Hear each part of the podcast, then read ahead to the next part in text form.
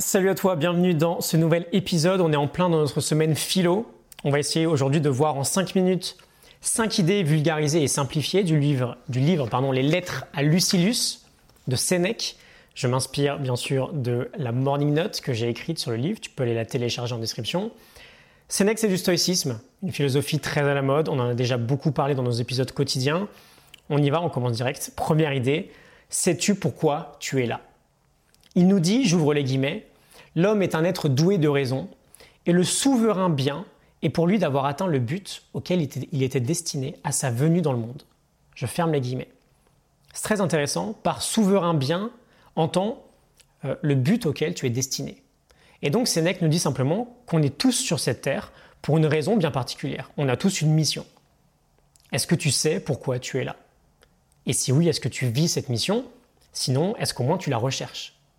Montaigne écrivait dans ses essais Notre grand et glorieux chef-d'œuvre, c'est vivre à propos, c'est vivre une vie pleine de sens.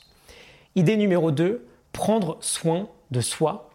Il nous dit, je cite, qu'il est contre nature, j'adore cette idée, il est contre nature de s'imposer des tortures physiques, de négliger son hygiène, d'aimer la saleté ou de se nourrir de mets infects et répugnants. Et je pense que c'est plutôt sympa d'entendre ça dans une époque où le fast-food est roi il est contre nature de se nourrir de mets infects et répugnants. Et là, tu peux entendre, en fait, juste de se nourrir de choses qui ne sont pas bonnes pour nous sur le long terme. Et on veut vivre conformément à la nature. On ne veut pas vivre contre, contre nature, pardon, c'est jamais une bonne idée. Et donc on veut reprendre le contrôle de notre énergie et optimiser aussi notre sommeil, notre façon de bouger au quotidien. Euh, mecs parlent beaucoup de prévention. Et j'aime beaucoup cette phrase aussi, rien n'entrave une guérison comme de changer sans cesse de remède. On ne fortifie pas un arbuste par de fréquentes transplantations. Il nous dit peut-être en fait là de manger sainement parce que c'est la meilleure des préventions. Et tester sans arrêt des nouveaux médicaments, c'est juste un moyen de traiter une conséquence, mais jamais de traiter la cause. Et ça entrave la guérison. Idée numéro 3, ne pas vivre selon l'opinion. Il nous dit la nature désire bien peu, l'opinion voudrait toujours plus. Et c'est génial, Épicure disait sensiblement la même chose quelques siècles plus tôt. Si tu vis selon la nature, tu ne seras jamais pauvre. Si tu vis selon l'opinion, tu ne seras jamais riche. On a encore un beau clin d'œil, je pense, à notre société euh, capitaliste, notre société de consommation. Deux choses à sortir de tout ça. Déjà, on est riche. on se sent pauvre uniquement si on vit selon l'opinion. Si on vit selon la nature, on est déjà riche. Et la science moderne confirme tout ça. Sonia Lyubomirsky, experte en psychologie positive, nous dit que la comparaison sociale, c'est la plus toxique qui soit. Et deuxième chose, nos désirs naturels seront toujours plus facilement assouvis que nos désirs égoïstes. On peut assouvir un désir de nourriture, on ne peut pas assouvir un désir de possession. Parce que dans le premier cas, la faim, elle va être comblée quand on sera rassasié, alors que dans le deuxième cas, bah, tu vois de quoi je parle, au fil des acquisitions, notre désir de posséder, il ne cesse de grandir on assouvit bien plus facilement nos désirs naturels. Idée numéro 4, tiens-toi bien, c'est une de mes citations préférées all time. C'est n'être nulle part que d'être partout. J'espère que tu fais pas 150 choses en même temps que tu m'écoutes, que tu es bien attentif. C'est d'être nulle part que d'être partout.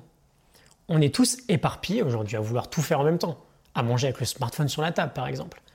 Mais du coup, on ne fait rien pleinement. Une chose à la fois, et principalement en productivité. Par exemple, Cal Newport nous parle de deep work, de travail profond, sans distraction. On ne bosse pas sérieusement avec plusieurs écrans autour de nous qui, euh, qui vont, quoi qu'il arrive, nous distraire. c'est d'être nulle part que d'être partout. Et enfin, idée numéro 5, un gros spoiler, un jour nous mourrons. Un bon moyen de pratiquer le carpe diem, d'accueillir chaque nouvelle journée comme un cadeau, d'apprendre aussi à aimer vieillir. Sénèque nous dit les fruits ont plus de saveur une fois bien mûrs.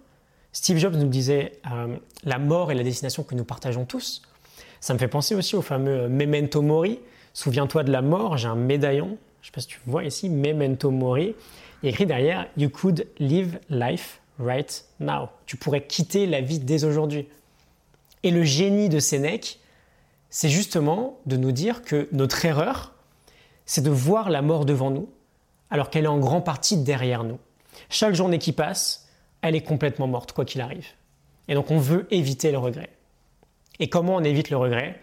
Bah, Les philosophes de l'Antiquité nous disent, par exemple, en exprimant la meilleure version de nous-mêmes, moment après moment. on veut apprendre à estimer le temps pour ne pas le gâcher et à sortir chaque jour de notre zone de confort pour ne rien regretter. Ok? C'est un petit aperçu du livre euh, Les lettres à Lucilius de Sénèque en 5 idées. J'espère que ça te parle, que ça t'inspire. Je te laisse la morning note en description, tu peux la télécharger gratuitement. Et je te retrouve demain, j'espère que tout ça t'a parlé. Je te retrouve demain pour un nouvel épisode. Excellente journée à toi, à demain, salut